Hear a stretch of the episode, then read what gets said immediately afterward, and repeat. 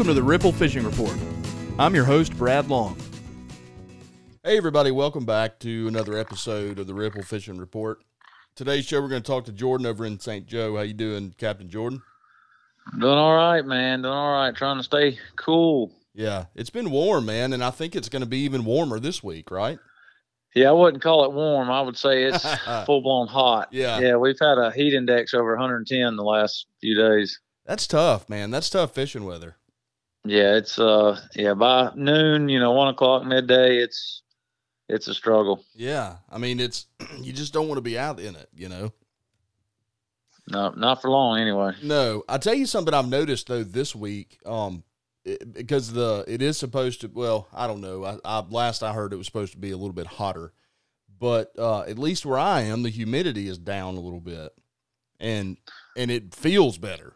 It's odd.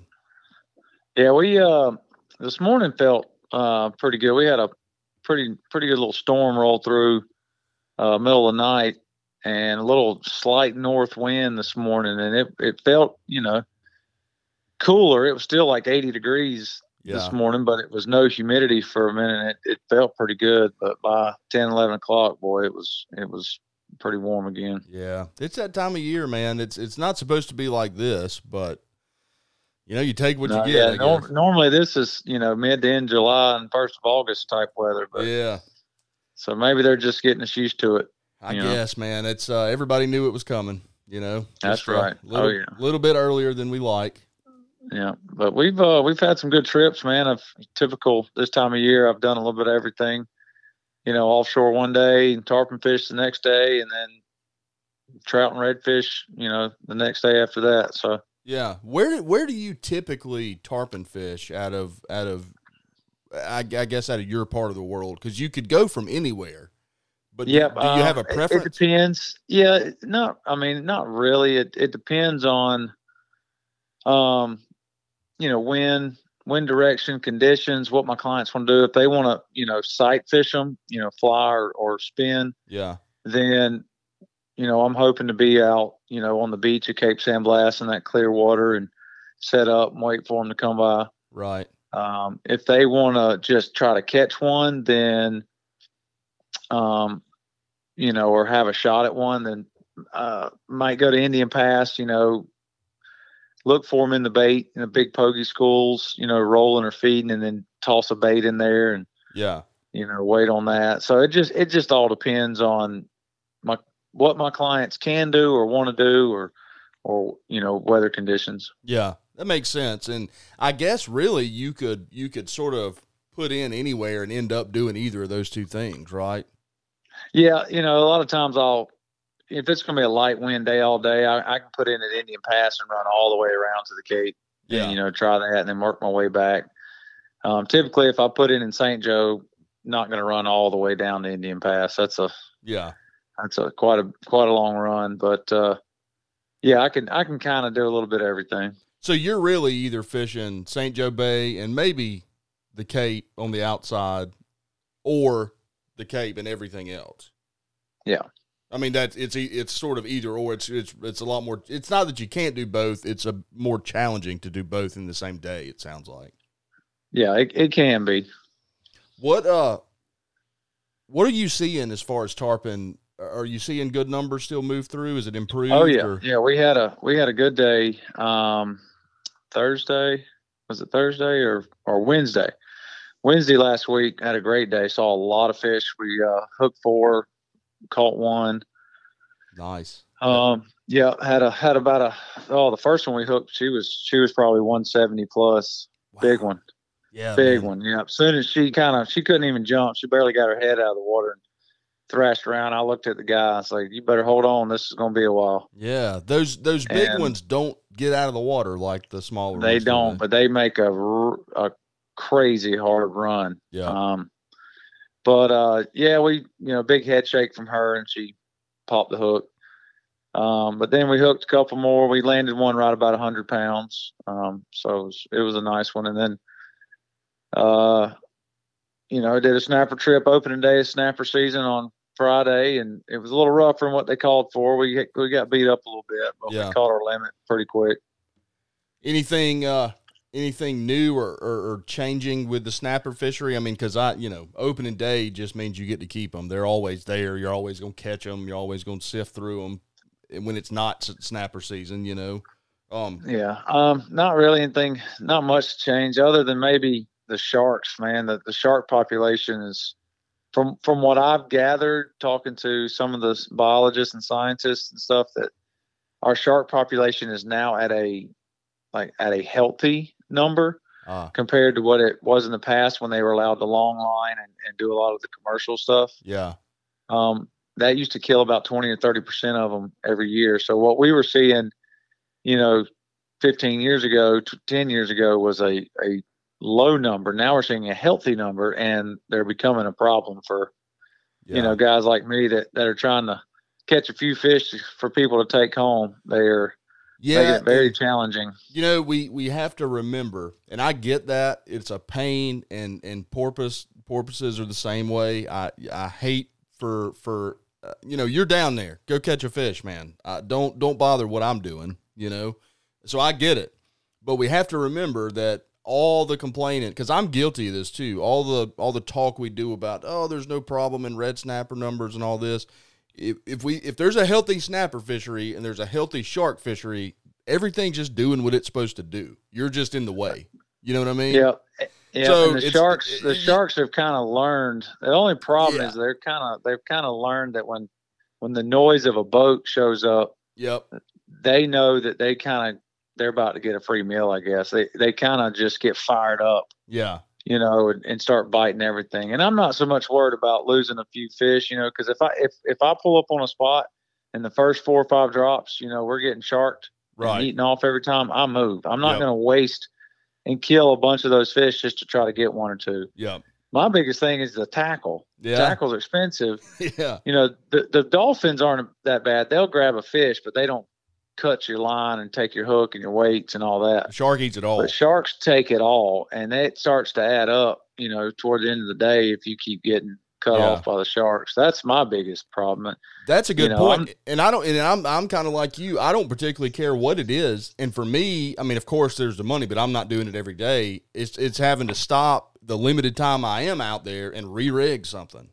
Yep, that's right. Yeah, I'm taking time away from man. I mean, just folks, you know. Yeah, and I mean, the you know, look, the knots aren't hard. Some of them are, but I mean, what I tied, uni knots and stuff like that, there you can do it on the water, but it's a pain. It's easier to do in a controlled environment, you know. Yeah. For again, yeah, people like me, you do it every day. You you can do it in your sleep, I bet. But I probably could do it in my sleep. The rest of us, you know, it's it's every couple weeks we have to deal with that. Yeah, but you know, it's you know, I, I, I'm not talking bad about anybody or anything, but people that pull up on one spot and just continue to drop down and lose fish to sharks, it's like, man, you're you're just wasting those fish when you could wait another day maybe and come back to that spot. Maybe the sharks aren't there, you right. know, and then you can have a chance. But because those sharks are not going to get full, they and a lot of times I don't even think they're wanting to eat them because they're hungry. They just they're just so fired up because of all the chaos. They can't help it, um, man. They're just biting stuff. You it's know, like, it's like just, a cat, buddy. You you can't take yeah. a cat and and you you put a snake in a live snake in front of any cat ever. It could have just eaten, and the cat's gonna kill it. It doesn't know why. Yeah. It doesn't, it, and it may try to eat it or something. It's just it's just instinct. It just can't help it. And the sharks will be the same way. It, they're there. There's a struggling animal that they would eat otherwise. They're eating it. Yep. Done. And it does not matter how many times you hook that shark, how many hooks are in its mouth. It's going to keep biting. Yep. Yep. They just they're they're crazy. You know, they're crazy cool creatures. But uh, best thing to do is just pull off and go to another spot. Yeah, that's you know, that's really interesting though. That's and that's the thing. That's the thing to do for all accounts is you know just you know if that starts happening happens couple times pretty quick get out of there. Don't even bother. Same yeah. with same with dolphins. Don't don't even they're they're there. You go find a new spot. They're not going to. Yeah. And, and they do make these things now they're called shark bombs you know that you can lower down. It's supposed to send off some signal to run the sharks off. I don't know if it works you know. Yeah. I haven't bought one haven't heard anybody try one. I know they're out there um, but I don't know if it if it'll chase the other fish off too, or just sharks, or what. But I kind of wouldn't. You know, there are it. things that you can try, but yeah. I, I, don't. I don't know firsthand how, how they work. You know, I've been curious as as a person who's been into the ocean and the science of the ocean and all the animals in it for most of my life now. Um, I've kind of just watched things and collected information over the years, and I've always had this fascination of why isn't there something that emits a signal or a chemical or something that would just let a shark know to go the other way, like something that preys on a shark or something. There, there has to be something. I mean, I'm not good enough at the science, but it would almost seem easy to come up with something that. Now, maybe you can't the other well, fish there, there may is, go too. There is, you know? there are things out there um, that they've introduced in the last couple of years that, like shark bands that you can yeah. wear when you're diving, that emit a electromagnetic signal signal that that'll that'll make a shark go around you or, or stay at a certain distance. Um, right, because um, they're very tuned the, in like with magnetic yeah. fields and electrical stuff. I mean, they're super dialed into all that. Oh, absolutely, absolutely. That's why when a fish, you know, is struggling on the end of your line, it, it drives them nuts because the, the pulses that those fish are making in the water, that shark can feel from you know half a mile, a mile away. Yeah, and it's hard for us to understand it. It's like a dog's sense of smell. It's so much better than ours. We can't even really understand it to the point that they don't even really need eyes. You know what I mean? Like oh, to, yeah. to be able, like, have you ever seen a dog that has lost its vision? Like you wouldn't know unless somebody tells you the dog can't see. Yeah, like they can walk. They can walk through a house that they've lived in. And, yeah, man. You know, not see a thing. I my buddy of mine used to have a lab that couldn't see, and it would it would chase it would jump in the lake chasing a ball and would get it and bring it back to you. Dog couldn't see anything. Every now and then it would bump into something, you know, but yeah, just they're just I can't. Maybe it's not everybody. Maybe it's me. I can't comprehend. Like you take away my vision, my sense of smell, my hearing are not going to take me anywhere. You know what I mean? No, like, no, same here. Yeah, and so like, and fish have additional things, especially sharks. You know, lateral lines and all kinds of weird. They're tuned in better than we are anyway to different stuff. But it's funny to think about. Well, they can sort of navigate and still survive without the visual element, or you know, just because of some of that stuff and uh, it's really hard to kind of wrap your head around, you know. Yeah, there, there's another study that went on several years back that the pheromones from other sharks. So apparently, and I haven't tried this firsthand either, but apparently, if you kill a shark, you know, say you reel a shark up and and cut it open, and the blood and everything that goes in the water, that the shark emits a pheromone when it's dying or dead that other sharks can smell or sense and they will vacate. Huh. Well, and, um, and you know, so why couldn't that, you make that pheromone in a lab? Uh, you well, could. that's that's I mean, the shark bombs. They have these things called shark bombs, and I don't know if they're you know if patent pending and they haven't release them to the public right. or you can buy them. But and I've we're seen, not. And let me just put the disclaimer: we aren't vouching for any of this. We have no idea. They just no. They I, exist. I have not tried anything firsthand. That's all. I'm just saying what I've seen uh, in documentaries and stuff. But the, the the pheromones are in these bombs, and then you release them, and it releases that pheromone, and all other big sharks, you know, predator sharks in that area, will will sense that and vacate. Yeah. Apparently, according to that, I like I said, don't know firsthand Probably won't ever try it, but it's just something that I've seen. I tell you, man, it makes sense. I, I could see some version of something like that being effective. And and the big question is, you drop something down there like that, do you catch any more snapper or or what if you know? I mean, it, it, it has to have an effect on other things in some capacity. You know. Yeah, I would I would think so. Maybe they don't care, but it, they know something's up. You know. Yeah. Well, so red snapper, that's booming just like one would expect, right? I mean, there's nothing oh, yeah. other than fighting off sharks, and there's really not a good answer for that except keep moving till you find a spot where they're not there. Yeah, just you know? just keep moving, keep moving. Uh, and the only sometimes, you know, like what I'll do is is I'll pull off the spot a little bit and chum real heavy. Yeah. And bring the snapper up to me right behind the boat, and then feed them, you know, ten feet, fifteen feet behind the boat yeah. Um, and then that way, a lot of times you can get some of your snapper in before the sharks come up and get to them. Uh, they, that tends to work. That tends to work for the snapper. Now, grouper, if you're trying for grouper and there's a shark around, you're never going to get him off the bottom. Yeah. And do you do you find that you can chum up snapper year round like that? Oh yeah, yeah. You can the red snapper. There's some some days they won't come right behind the boat. Yeah. Um, but they'll they'll come off the wreck a little bit, and you know, they may sit, you know, 15, 20, 30 yards behind the boat and kind of deep, you know, down. It depends on the current, but Yeah. some days they'll come up and eat right out of the chum bag. Yeah.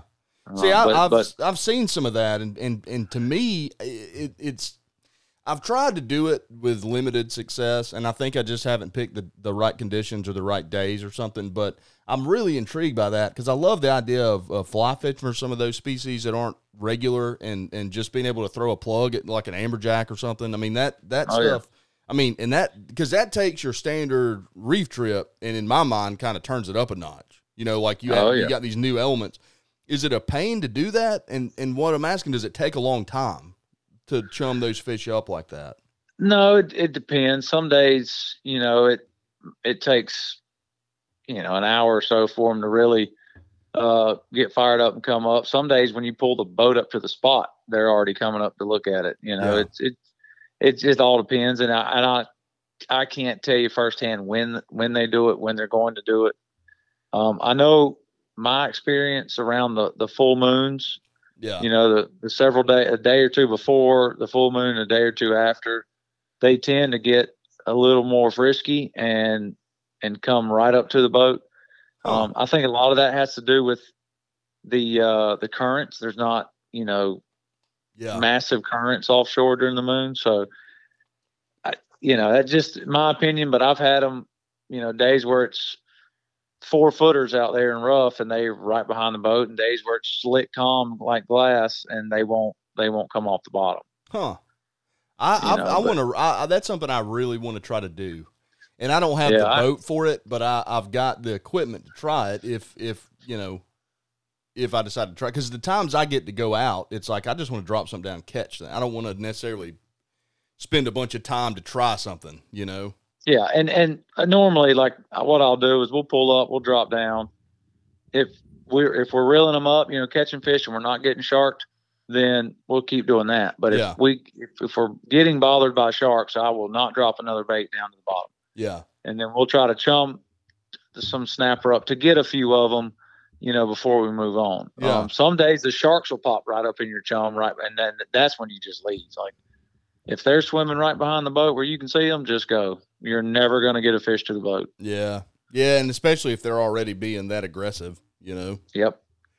Do you, eh, or how are the public numbers off of uh, St. Joe and, and, and Apalachicola? Are they, are they, I know that every number anyone would have access to is going to be fished out probably by now. Um, but, um, no, it's not fished out by now. I mean, there's a lot of spots that have fish and well have fish all summer. Um, your technique has to change a little bit with public numbers because they're so so many fish are used to uh, seeing a big shadow roll up, a 12 ounce lead going down with a dead piece of cigar minnow. yeah.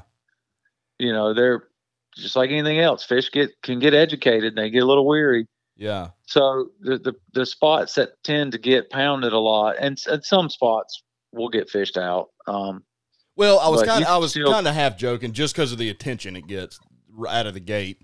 But but the thing is, so like again, I just use myself as the example. What I tend to do because again, I don't get offshore very often. It's very select days. I mean, it's like it's got to be the weather. I got to be wanting to do it, and I got to be down there. You know what I mean? Like all that has to mm-hmm. happen. So the times I've done it, I've just gone, you know, whatever is on the Navionics chip for public numbers, we'll give it a whirl. You know what I mean? That's kind of the way I treat it. I've always caught stuff. I mean, triggerfish, or they, I've never just not caught anything. There's always been stuff there. Um, yeah, But this time of year, with it being snapper season, a lot of folks are going to do that. You know, especially if they're unfamiliar with the areas and stuff. What do you?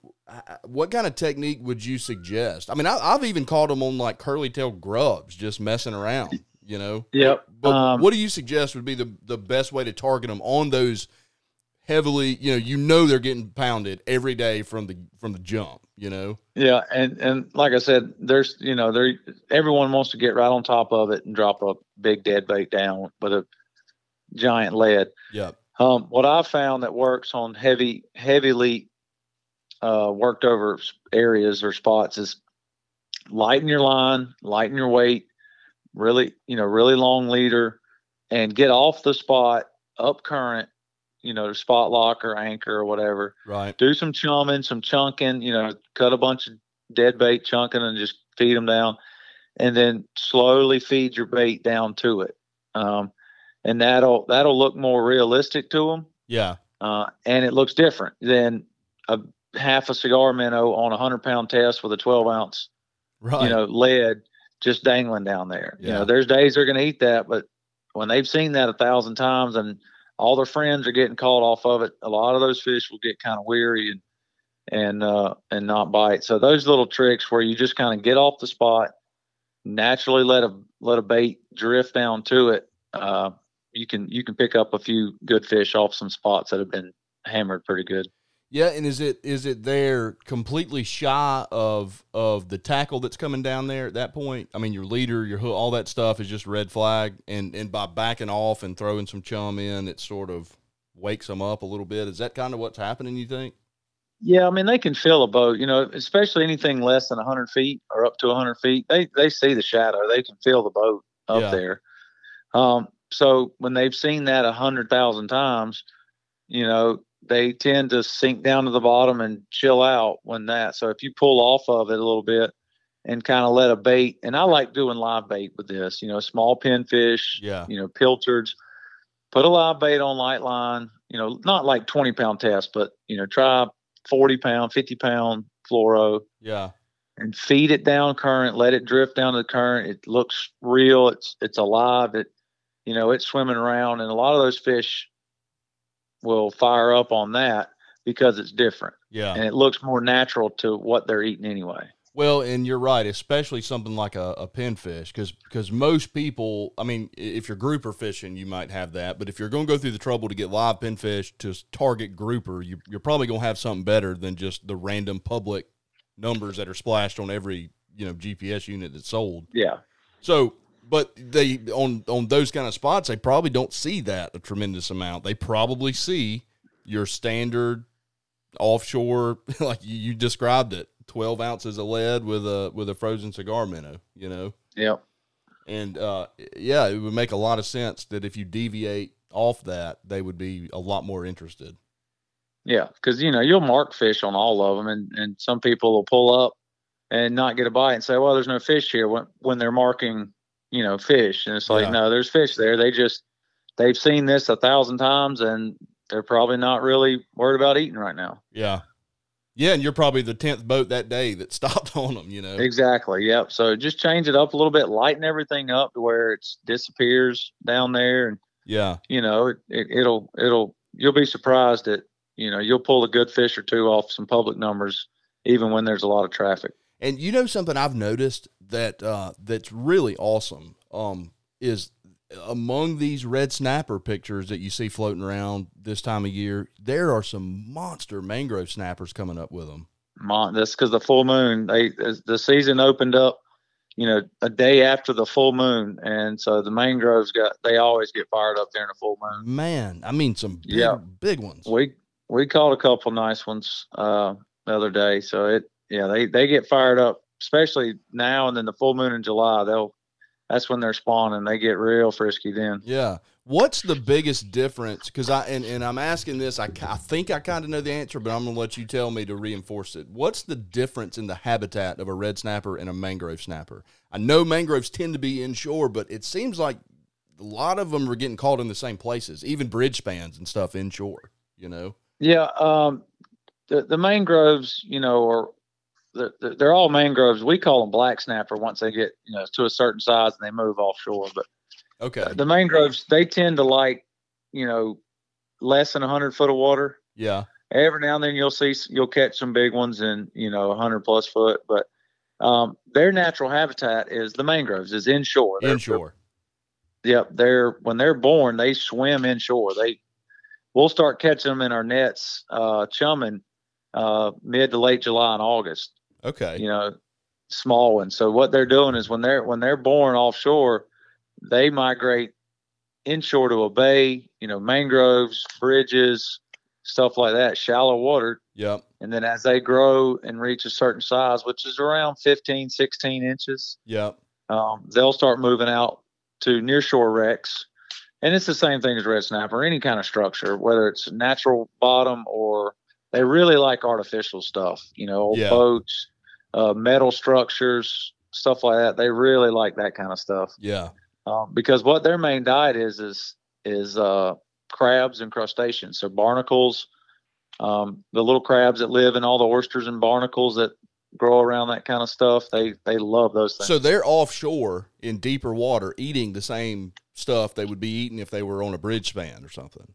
Yep, absolutely. They're looking for little crabs, you know, shrimp that are flowing through, and they'll eat live bait and stuff like that too. But Yeah. their main diet is, you know, because they're living in that stuff. A red snapper's not necessarily living in that structure; they're just floating around it or on top of it. Right. Uh, the mangroves are, are living in it, you know, inside little crevices and underneath stuff and all that. That's, Yeah. So they're eating little crustaceans that are crawling all over that stuff. So I appreciate you clearing that up, and that's pretty much what I thought because I've always, the, I mean, the name gives it away, but I've always called them mangrove snapper. And when I first discovered them is when I lived in South Florida, and there were mangroves, and so that's what they were Yeah. called. And um, but since then I've caught a lot of them, and I'm I'm primarily fishing inshore, and so we catch them periodically inshore, and I've always associated it, especially when you get like in the Keys or somewhere. I mean, further south you go, there's a lot of them, and they're really inshore, and you can see them, and they're around docks and everything. And um, but then I started seeing pictures of everybody catching them off these wrecks and catching big ones, and I'm like, wait a minute, what? Like, what? What am I missing? Like, what? Where? What do they do? What? What's the difference? Yeah, you- those those are your breeders. Those are your ones that have Yeah. reached a certain size and they just continue to move out a little further. Um, you know, according to their size. Yeah. So it just so the red snapper aren't coming inshore like that, and a mangrove does basically, and then you know, yeah, it's a good eating fish, man. I love it. I'd, I'd rather have that over a red snapper any day of the week. I think I would. Too. I actually, I actually cook. I actually cook some tonight. I Really? had some mangrove snapper tonight. Yep. yeah, it's a good one, man. I love them. what what would you suggest? I mean, the the tarpon sound like they're on fire. Obviously, uh, the near shore, offshore stuff, red snapper and everything. But what what would you pick on the perfect weather day? You got a window to do whatever you want. What what would you be doing right now? I'm gonna go tarpon fishing. Yeah. And Is it- I, is it if I get because- day if yeah if I get a day off and it's nice pretty weather you know light winds for one I'm not going to burn much fuel because I'm going to go anchor up Yeah. Um, but two you know if I want a certain shot at a fish for the day uh, I'm gonna I'm gonna tarpon fish Well, let me ask you this, and I and I should have asked you when we were talking about tarpon, but it you kind of led me back there. So you talk about anchoring up for tarpon. Um, is that do most people in that part of the world anchor up to fish tarpon, or or is it sort of split with people that cruise? it's and, split it depends if it depends so if you're off the Cape um, Cape San Blas on the beach do not cruise for them down the bar and look for them Big no no for that. They do not school up in big schools or we call you know wads, big wads or schools down the Cape. They do not do it. They're in strings. They're singles. They're small, you know, four packs, five packs. Um, most of our fish are in strings, single file, Yeah. strung out down the beach. You'll run them over. You're going to mess them up for all the other guys that are anchored up waiting on them. You know, from Crooked Island to Destin to Pensacola is where they group up in the big, massive balls Yeah. and swim down the beach. That's where you can cruise, find the school, get in front of them, do that. You do it down the Cape, you're going to get yelled and cussed at and probably have something thrown at you. Yeah. Well, that's good to know because I, I find myself kind of, I want to keep moving just because it's hot, if I'm being honest. And it's like, I'll see them, you know, but, but I think that's a common misconception because I think you're right with the strings of fish. You won't see them until it's too late. They've, they've known you're there, you know? Yep. Oh yeah. And you're not going to be able to get, you know, if you get in front of them, you're only in front of that. Your your bait's in that in the face of one or two Yeah. instead of the big massive balls where your bait's in the middle of twenty or thirty. Well, and there's so many they can't make themselves disappear either. So you know you that you get twenty or thirty tarpon schooled up like that. I mean, you can drive by them, turn around, go back, wait on them, and, and they're going to keep doing what they're doing because there's just so many. Yeah. You know what I And- mean? Like it's not that you can't spook them, but they're probably it's going to be real hard for them to like disappear. Where you're like, where did they go? You know what I mean? Like Yeah. that's a lot of And- big fish. if yeah, and there's another technique if you're over at you know Indian Pass, Apalachicola in the passes, just like Boca Grande, you're drifting the pass, drifting baits back behind you while these tarpon are rolling and coming out of the pass. You know, and that so you're not anchored up. Some people be spot locked and casting, but it's more of drifting with the fish and having baits back, you know, in their face and stuff like that. And that's Yeah. that's fine. Does it does But- it get crowded in those areas? I mean, no, I, not very much. You know, West Pass is is very hit or miss. You know, you can pull up and not see a single fish on a certain tide. There won't you won't see a single one roll, mark one, and all of a sudden in an hour tide might switch or something. You'll see there'll be two thousand in there. really, Yeah, it's it's just one of those things. Like if you're if if you want to wait all day, there will be some there. yeah, Um, but it's one of those things like, you know, pull up there on the incoming, you don't see a thing, don't mark anything, go do something else till the tide switches, come back, you know, and you Yeah. might see them then. So it's one of those hit or miss things. But when they're in there, they're in there thick, and there's plenty of room, you know, for boats to, to drift and and work together and and catch a fish, stuff like that. Yeah. You know, don't, you know, any, like anything else, don't if you see boats drifting with the current, don't get up current in you know the way they're drifting go way down behind them and then make the same drift they just made yeah. you know that's that's the, the ethical way to do it Yeah, and and that involves you not ripping around like a lunatic, and that involves taking a few minutes before you start getting your stuff in the water to see what's happening, so you can adjust without scaring everything around you. that's You know. right yeah and it's those fish you, i mean you can you can run you know right down the pass and then get on the line and drift you know the, it's 50 feet deep so those fish are going to dive they're not you know they'll pop back up they're not going to be it's not like a four foot flat where you're going to ruin the whole thing Yeah, Um, so, but it is courteous. You know, you see boats drifting, go way around them, set up, make the same drift they did, and then people just keep rotating like that. Yeah. And it's is there well, it, it, is there a lot of boats that get in there doing this? no, you'll see, you know, five or six. There's, you know, some of the boats don't like to deal with the sharks. There's quite a bit of black tips and stuff in there. Yeah, Um, you know, and it's it's not the fun way to do it, sight fishing, casting to them, yeah, but it is successful. If you just want to catch one, you can catch them that way. But yeah, there's days you'll see, you know, eight or ten boats. There's days there won't be anybody in there. yeah. Huh. Well, I, didn't realize that that was something that I mean I've, I'm starting to hear different things about that area, and that there are some similarities in some of the areas that are further south. And uh, I just I'm I'm pi- putting it all together. I didn't realize you could uh, that that was even really an option anywhere, you know, this far north. So that's kind of cool uh, for people that can't fly fish or you're not very accurate, but you got you know you got a bucket list that involves a tarpon. That's uh, it's an interesting way to do it, you know, or a kid. Yeah, yeah, and you're gonna catch stuff. I mean, there's sharks, jacks roll through there all the time. So Well, any kind know, of it- pass, man. It's just there's bait and everything flooding in and out every day. Yep. You know. yeah, especially during this time of year, all the all the menhaden and pogies are, you know, getting pushed in and out. So you, Yep. it, if you if you hit the right time, you can have a lot of fun. Yeah. Well, that's awesome, man. Tell everybody how to get up with you if they want to come down there and chase snapper or tarpon or what whatever's uh, happening. Uh, easiest way is a phone call 850-227-6550. I'd rather talk to any and everybody, you know, about what you want to do. Uh, also social media, saltwater obsessions, Instagram or Facebook. Uh, you can message me on there.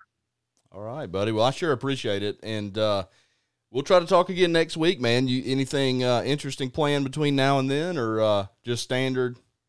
Standard. I got an off offshore trip tomorrow. Um, might do another one this week, and then same old, just inshore. You know, in between those days. So Yeah. If it's Um, a, if it's the right weather day, do you do you try to talk your folks into running the beach and looking for a tarpon, or do you uh, do you kind of let it let it go? no, uh, yeah, I'll. You know, most of my clients this time of year are the same old folks, and they know the deal. Like I'll have some rods on the boat ready, rigged up, Yeah. and if we see them going off or conditions are right, they know I'm going to be like, hey, we're going to come in here and try this. Yeah. Yeah, because it, it would be hard for me to not be tempted myself. I mean, you're not the one catching the fish or anything, but you know what I mean. Just hey, man, you don't Yeah. want to waste a day like this. Let's go try it on the, on the beach yeah and, and most of my you know most of my people they know like we're not going to waste half the day or all the whole day on on trying but if i see the right things at the right time i've got a couple rods ready rigged up hey let's try it you know, if it doesn't happen in 30, 45 minutes, let's keep let's keep rolling and, and doing the, the inshore, you know, regular stuff. So Well, and they you know, all they kind of they kind of let me, you know, do what I want. Yeah, and you know, and, and the and the more I kind of think about that, I mean, your job is to provide them with the best experience on the water that they can have, right? That's why they're Yes, paying sir. you. That's absolutely and so if you think it's tarpon, what who's going to argue with you? you know what I mean? That's like, right. I mean, who's going to be like, "Nah, man." I mean, I wouldn't. But anyway, so buddy, we'll we'll talk next week. I'll uh, uh hopefully there'll be some more good stuff. I love hearing about those good tarpon days. I need to get down there so I can ha- have something to talk about with the tarpon. There you go. Asking you guys. Come on. But anyway, there's plenty to go around. yeah, that's what I'm hearing, man. It's getting me excited. So we'll uh, we'll talk next week and uh, try to do it again. Yes, sir. Sounds good. Thank you, buddy. All righty.